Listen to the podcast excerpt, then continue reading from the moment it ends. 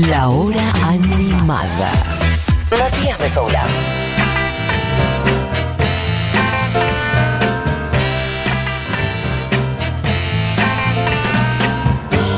Y bien, amigues, como diría un Mariano Clos inclusivo, eh, es jueves. Y si suena la cortina de Rita Franklin es porque está con nosotros en la hora animada la Latin Grammy nominee Barbi Recanati. ¿Cómo estás, Barbi? ¿Cuánto me dura el título hasta que pierdo? ¿Cómo el título? Ah, claro. Lo de Latin Grammy nominee y hasta es, que se, se entregan los premios. Hasta que pierdo, y claro. Sí. Igual no sé, viste que hay gente que después lo sigue usando por sí. Más que se entregaron, es como, bueno, eh, fui, nom- fui nominada, así que es como que ya es un título en sí mismo ser nominada. Vos sabés que eh, eh, en toda mi etapa de la vida Mostras del Rock, que tuve que leer mucha biografía, sí. Me encontré con artistas que yo admira mucho, como admira mucho yo, sí. Como, eh, no me acuerdo si creo que era Annie Lennox, una así, pero que a mí me gusta mucho. Mostra, sí. Y su biografía era tipo... Eh, Grammy nominee. Claro, eso dije. Di. Que, loco, estoy a la altura de mi negro. Ya está. Boludo. Claro, ya está. O listo. Sea, ella, yo, un mundo, nada. Same, amiga. Pasito, same. Tipo, te reentiendo, Ani, vamos al mismo club. O sea, eh, que lo vas a poder poner en tu, no sé cómo llamarlo, en tu, no sé, no, a, tu currículum tomo, musical. Yo me tomo muy poco en serio. El, el, el único lugar donde tengo una biografía más o menos decente es en Spotify. Bueno, Wikipedia, perfecto. Está mal que diga esto porque ahora todos van a entrar a leerlo. Ya alguien, entrando a Wikipedia. ¡No! Sí, entrando alguien, ahora. Alguien muy, eh, no sé, sí. Inventó toda una biografía de mi vida. ¿Qué? En Wikipedia. ¿Vos me estás jodiendo? Borrarla. Sí, es como que es peor que inventar, porque ¿sabés qué es lo que hicieron? Agarraron datos de entrevistas del dos mil cuatro y la pusieron como si fuera la historia de mi vida. Entonces es como algo sí. Muy random. Y a lo largo de mi vida, cada vez que viene, me doy cuenta ahí qué tipo de periodista sos. Me van a hacer una nota sí. Y me hacen preguntas muy random de cosas que tal vez yo nunca dije. Pero que están ahí. O, pero que están en Wikipedia. Y lo sacaron de Wikipedia. Eh, periodista Wikipedia. Me gusta que... Sí. Está bueno este dato. Si alguien alguna vez quiere saber algo de mí, no se meta a Wikipedia porque esto es mentira. Pero... Okay. Eh, ¿quién habrá hecho eso? Años, no entiendo. No sé. Estoy hace como dos años tratando de cambiarlo. Pero ¿y no bueno, se puede? Parece que no. Es como, che, yo soy Barbie y no dije eso. Mm, pero acá, mm. en esta entrevista, de este blog, de un fotolog del dos mil tres, dije, sí. sí. No lo puedo creer. Pero... Bueno. Me gusta que dice que sos originaria de la zona de Palermo Viejo. Pero sos un boludo, sos un boludo, porque te dije, no te metas y no solamente te estás leyendo, sino que lo estás leyendo. Pero es que está escrito además, de una manera hermosa. No es que dice del barrio de Palermo Viejo, de la zona. Es que hay una sumatoria de cosas, porque no es solamente... Cosas que no son verdad. Sino que hay cosas que son verdad, pero es como que yo diga, voy a escribir la biografía de Matías Messoulam. Sí. Matías Messoulam le gusta mucho la zanahoria. Sí, importantísimo. Muchísimo. Mucho, montón. Y cuando va a hacer las compras, sí. Siempre le dice al verdulero que se quede con el cambio. Pero siempre tiene muchos billetes rotos en la billetera y esos billetes los usa para dar propina. Me gusta como una biografía, pero cuando con todos datos de color. Claro. Sí, sí. Y, y esa es la biografía. Bien. Y vos decís, sí, no digo que sea mentira, digo, elegiste cosas muy random claro. Para contar de mí que no me representan sí. Y que me complican la vida. Bueno. Bueno. Pero también eso me sirvió para lo siguiente. Sí. Aquí en el tema. Sí. No uso Wikipedia para nada que tenga que ver con mostrar. Para producir contenido, sí, no, es very difficult. Hay que chequear todo. Siempre que ves pero algo en Wikipedia, está... hay que ir a buscarlo afuera. Eso, me parece chicos, que está bueno, atención. Sí, está bueno decir esto. O sea, si yo... que soy eh, nadie, uh-huh. Puedo decir que mi Wikipedia está mal y no lo puedo cambiar, sí. Imagínense, la, la de data, Wikipedia no es una fuente confiable. No. Se democratizó tanto que de verdad es una fuente muy poco confiable, es más confiable comprarse el Encarta noventa y ocho. Qué lindo. Y tratar de sacar todo de ahí. Y me parece y bueno. Que va, va por ahí. Mati. Bueno, Barbie, nos vamos a quedar sin tiempo as usual, así que mmm, querés que nos metamos no en apures, el contenido. Yo no te apuro. Dije, perfecto, hablemos llamame, de hablemos de Wikipedia. Días, teneme de las doce, hagamos el programa. No, sí. Mira, che, ¿sabés qué? No hablemos de esto porque te vas a quedar sin tiempo. Pero es no que pasa apures, con todo el mundo ¿sabes? Eso, Barbie. Escuchame una cosa. Pero igual, yo no soy todo el mundo. No, no eso es cierto, la verdad que no. Pero um, igual no hay ninguna columna en toda la radio que dure tipo más de media hora. O sea, eso es como lo, los contenidos en general son veinte algo de minutos. En eso estamos sí, igual. Por eso, por, por eso me merezco sí. que, me, que, que me den por lo menos la mitad del programa de la hora animada. No, ¿cómo? Pero escúchame, la mitad es media hora, querida. Estamos hablando de veinte no, algo. No, pero tres días por semana. Ah, perfecto, tres días por semana. Bárbaro. Dale. Buenísimo. Me pare... Lo charlamos, lo charlamos. Dale. Bueno, este... voy a empezar porque se me va a acabar el tiempo. Bien.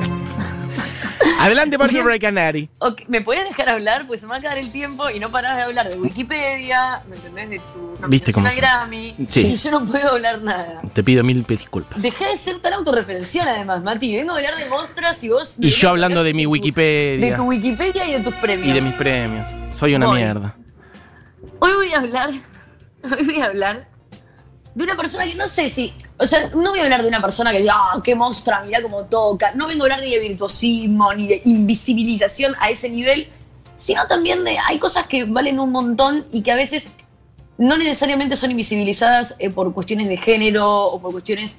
sino también por, por cómo es la cultura del rock. Acá tiene, un poco, tiene condimentos de todo tipo. Uh-huh. Y vengo a reivindicar la importancia de, del no éxito.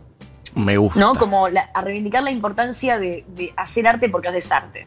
Y hoy voy a hablar de una guitarrista que es muy poco nombrada, muy poco recordada, que tuvo un pico de fama muy bizarro, en un momento muy bizarro de su vida, uh-huh. al punto de que la mayoría de las personas que sí la recuerdan seguramente lo van a hacer bajo el apodo de la abuelita del rock and roll. Uh-huh. Y acá va. Bien. Hoy voy a hablar de Cordell Jackson. Cordell Jackson. Chiques, todos tomando nota, que esto entra al examen. Adelante. Cordell Jackson nació un quince de julio de mil novecientos veintitrés en Mississippi. Sí. Pero fue criada en un entorno eh, un poco usual para la época, porque había un, una movida ahí medio de todos tocamos todo, música, música, música, pero... Uh-huh. demasiado libre para ser mujer. Como el padre tocaba en un grupo de cuerdas y para cuando ella ya tenía diez años ya sabía tocar el mandolín, la guitarra, el banjo, la batería, el piano, la armónica, pero a la perfección. Eh, muy capa. Tocaba todo y tocaba con el padre, como que el padre la, la crió, en lugar de mandar al colegio, le, le hizo tocar todos los instrumentos, se la llevaba de gira con ella. Ah, ok. Como que tocaba todo. Bien, perfecto. Un contexto favorable para dedicarse a la música, sí. No una familia que le dijo, vos sos mujer que vas a estar haciendo música. Exacto, no. Mío como que cre- cre- creció en una burbuja de posibilidades y seguridades que las mujeres no tienen por lo general. Bien. Y la cuestión, y menos en los años veinte. No, claro, seguro. En los treinta, Cordell tocaba como una música country parecida a lo que venía haciendo el padre, uh-huh. pero con un touch distinto. Y este touch distinto es un poco lo que, de lo que voy a hablar y lo que hizo la diferencia en todo. Estamos en los años treinta. Bien. Era mucho más rápido. Okay. Y mucho más furioso. Bien. ¿Está bien? Ya se va para... El, sí. Sí. En los cuarenta se casa, se va a Memphis. En Memphis comienza a escribir sus propias canciones e intenta grabarlas. Lo que pasa es que lo que hacía era tan deforme, este country tan rápido uh-huh. y con el audio roto. Uh-huh. Ay, este es un dato que a mí me gusta mucho contar porque, porque lo, lo, lo aprendí analógicamente. Y es que le, cuando aparecieron las guitarras eléctricas, sobre todo, uh-huh. y los amplificadores, cuando se empezó a enchufar, bueno, primero aparecía la caja, la guitarra con, con la caja eh, como metalizada que ya tenía eh, y que tenía unos huecos que hacía que suene más fuerte de lo uh-huh. que sonaba una guitarra acústica, pero no era eléctrica. Ahora, cuando se la empieza a enchufar, había algo que era, vos tenías el volumen, sí. no tenías mucho más. Uh-huh. Y después de, de tener el volumen tenías como el tono y el, el gain, entonces jugar con esas palancas, como subir, eh, el bajar el volumen pero subir al palo el gain, ese tipo de cosas, es lo que hacía que se te distorsione un poco la guitarra.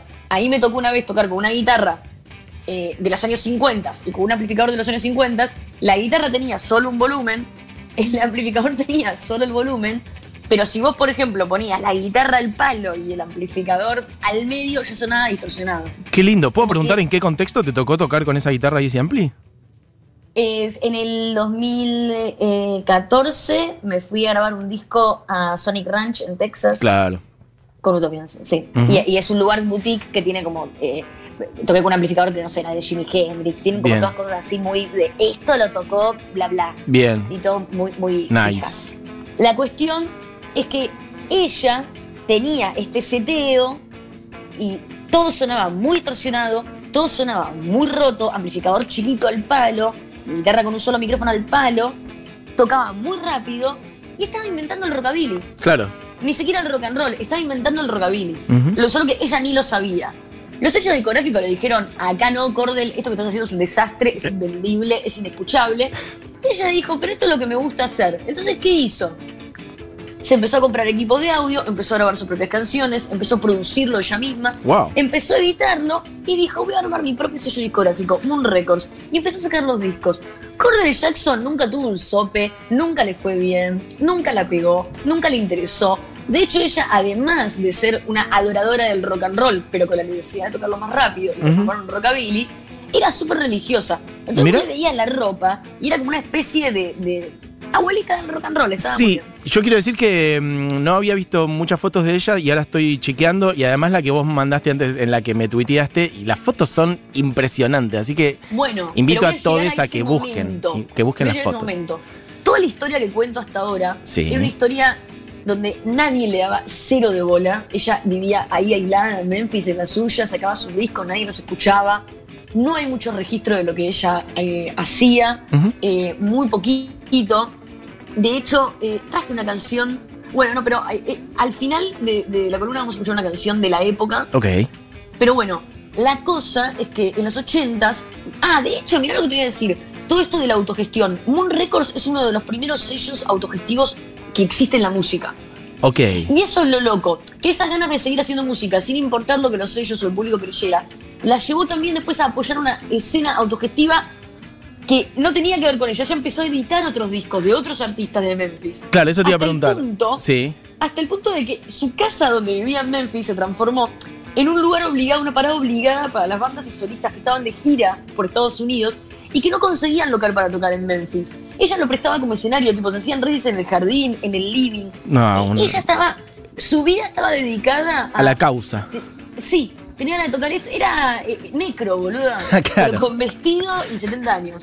En okay. los ochentas, Alex Chilton, el cantante de Big Star, una banda que si no la conocés más o menos inventó el género que después hizo R E M, sí. muy importante de culto, Ajá. empieza a difundir a muchos de los artistas de este sello haciendo covers y empieza a generar un boca a boca de culto de Cordell Jackson. Ella se empieza como a... La empiezan a nombrar como la pionera del protopunk, la primera ola del indie. Ajá. No tanto por el estilo que tocaba, sino por, por las maneras, por el modo autogestivo, el me chupa un huevo de la industria. Uh-huh. Eso que tuvo fue muy clave para la música, mucho más que las bandas mainstream que tal vez son mega marca registrada de influencias o qué sé yo.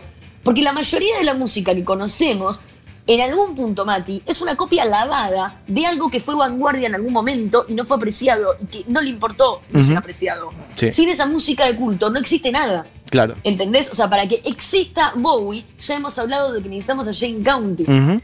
¿Me entendés? Para que eh, exista, no sé, eh, lo que se te ocurra. Sí, expresiones, exista... expresiones genuinas y desinteresadas que tenían que, que, que tenían que ser, digamos, y que, bueno, y que por ahí, claro, no tuvieron reconocimiento o el espacio que tenían que tener, pero, pero sí, que otros sí la toman. Lo que sí es cierto es que por lo general esas expresiones genuinas de las que hablamos duran cinco años, después la persona se suicida. Claro, se sí, sí, tal cual. Sí, sí. Una cosa en fugaz. En el caso sí. de Cordell Jackson, no. Uh-huh. Cordell estaba ahí en su casa, seguía tocando y no le importaba de verdad. Seguía disfrutando todo esto, tenía su sello. Digo, ya está, tengo acá mis equipos de audio, tengo mi, mi grabadora, tengo mi máquina de hacer vinilos, no necesito a nadie. No necesito a nadie. Ochentas, viene un loco, le hace un videoclip de Split. Escuchemos un segundo de Split. A ver...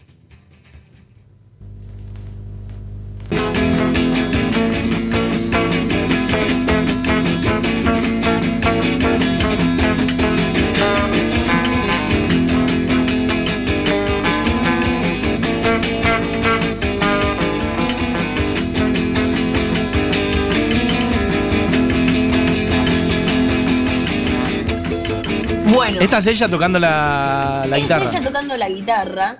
Sí. Eh, o sea, recordemos que nació en los veinte, o sea que en los ochentas ya era una mujer muy grande. Y sí, sesenta años. Y ella, claro, ella era súper religiosa. Entonces vos la ves en el video. Este video lo pueden, de Split, lo pueden ver en YouTube, es divino. Lo estoy viendo ahora mismo. En el jardín de su casa tocando. Sí, sí. Y de ahí, bueno, el apodo, qué sé yo. ¿Qué pasa? Empieza a tener un poco más de público de culto. ¿Qué pasa en el noventa y uno? Todo el mundo rockabilly, esto escuchamos, viste, era súper rockabilly. En el noventa y uno, Budweiser lanza una publicidad con Brian Setzer, el hombre más famoso del rockabilly, sí. que era muy fanático de Cordell Jackson. Cordell Jackson siempre fue identificada en el mundo del rockabilly, siempre fue reconocida en el mundo del rockabilly. Lo que pasa en el mundo del rockabilly es un nicho, Ajá. con dos locos que les va bien en los cruceros, sí. es la realidad. Y Brian Setzer, dentro de todo, era como un héroe del rockabilly, uh-huh. hace un duelo de guitarras en una publicidad de Budweiser con ella, a sus casi setenta años. Ella hace así como una frase icónica donde dice, ah, muy bien, Setzer, Nat. Sí. Mirando a cámara, sí. es increíble. Me la acuerdo, la estoy viendo ahora, pero claro, de cuando éramos muy chicos esto, Barbie. Muy chicos, esto es el noventa y uno, creo. Espectacular. El tema es que ahí ella explota, entonces ese periodo de los noventa empieza a participar de todos los festivales de rockabilly, la empiezan a invitar un montón. ¿Qué pasa? Setenta y pico de años tenía los noventa, ya no tocaba. De hecho, tocaba como Chuck Berry cuando vino a Argentina, no sé si lo viste. Yo fui al segundo tema, me levanté y me fui. Sí, que fue lo más triste que vi en mi vida. Hace unos años, ¿no? En el Luna Park.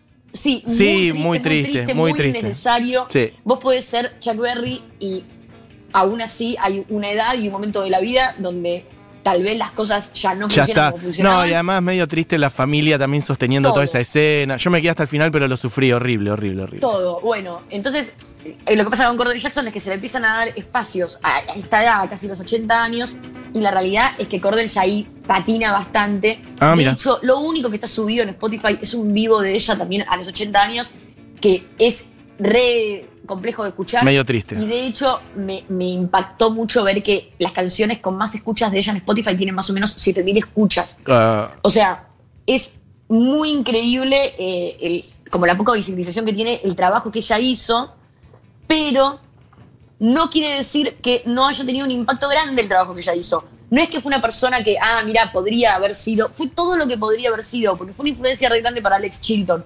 Fue una influencia re grande para Brian Setzer. Uh-huh. Fue la cara de la publicidad de Budweiser. Y su música estuvo donde tenía que estar. Ella, para poder hacer, romper es, esas reglas del rock and roll que la llevaron al rockabilly, como lo hizo el protopunk, como lo hizo, lo tenía que hacer en ese anonimato y en esa libertad autogestiva.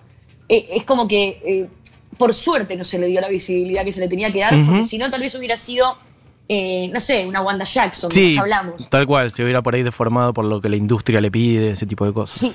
Bueno, también pueden encontrar en Spotify un par de entrevistas donde, que le hacen unos documentalistas así rockabilly locos. Uh-huh. En el noventa y dos, ella dice: si lo que ustedes creen que yo hago ahora es rock and roll, esto es exactamente lo que yo hacía en los años treinta, cuando Elvis apenas gateaba. Uy, y eso, nah. it's a fact, it's a fact. Ella. Esto es un hecho, o sea, no es discutible. Uh-huh. Yo vengo haciendo esto desde los años treinta. Años veinte agarré, nací, años treinta agarré la guitarra y empecé a tocar más rápido. Elvis gateaba. veinte años después vinieron y me dijeron que esto era rock and roll. Me parece, Cordell Jackson. Me parece zarpado no solamente eso de, de, de su propia música, sino la visión de generar eh, como un espacio para muchos otros artistas, ¿no? Generar un sello, eso me parece como un paso que hay que tener visión para eso. Porque sí, sobre todo con, con este concepto del sin fines de lucro, que creo que es lo más importante. Hmm. Para mí eso es como, como el futuro de la música es ese, es decir, bueno, hay un montón de razones random y suertudas por las cuales a veces nos resulta fácil eh, generar dinero con el arte, a algunas personas. Listo. No cobres por el resto, regálalo y vas a generar un montón de arte. Claro, generar un movimiento. Sin fines de lucro me parece que es increíble. Ella lo hacía como, man, vamos para adelante, siempre en su casita de Memphis hasta que se murió. Y te traje una canción que es I Am I, At Home Again, que es una canción de los cincuenta, un B-side de, de, de, de, de un tema de ella, creo que esta grabación es del ochenta y tres, pero es un tema más viejo. Uh-huh. Y, o oh no, ¿eh? Esta canción creo que sí es, es bastante viejita. Bueno, que acá la vas a escuchar cantar y, y, y se la escucha mucho más decente que lo que está en Spotify. Si la quieren descubrir y la quieren buscar, busquen en YouTube, no vayan a Spotify porque lo que está subido ahí no debería estar subido, en mi opinión. Es una grabación, un bar de ella a, de, a fines de los noventa, cuando ya no rendía musicalmente como rindió. Claro. Y en general, el sello, ¿en qué, eh, digo, ¿en qué épocas tuvo su mayor productividad de editar otra gente, digamos? ¿O en qué décadas más o menos? ¿O siguió editando gente eh, y artistas hasta sus últimos días? Mira, Hay un tema, hay un tema con Cordell Jackson, que es que fue todo tan analógico que hay muy poco archivo. Okay. Entonces, tenés un par de canciones subidas a, a YouTube o un par de reediciones, inclusive gracias a Alex Chilton hay como un material uh-huh. eh, que va entre los cincuenta y los ochenta, como un vinilo en el cincuenta y seis, un disco en el setenta y seis, como cosas así. Pero el tema es que aparentemente ella dice haber grabado cuatrocientas canciones uh-huh. y haber grabado muchos más discos de otros artistas. El tema es que, claro, tal vez ha sido una tirada para Memphis de doscientos discos, y esos doscientos discos andá a encontrarlos. Claro.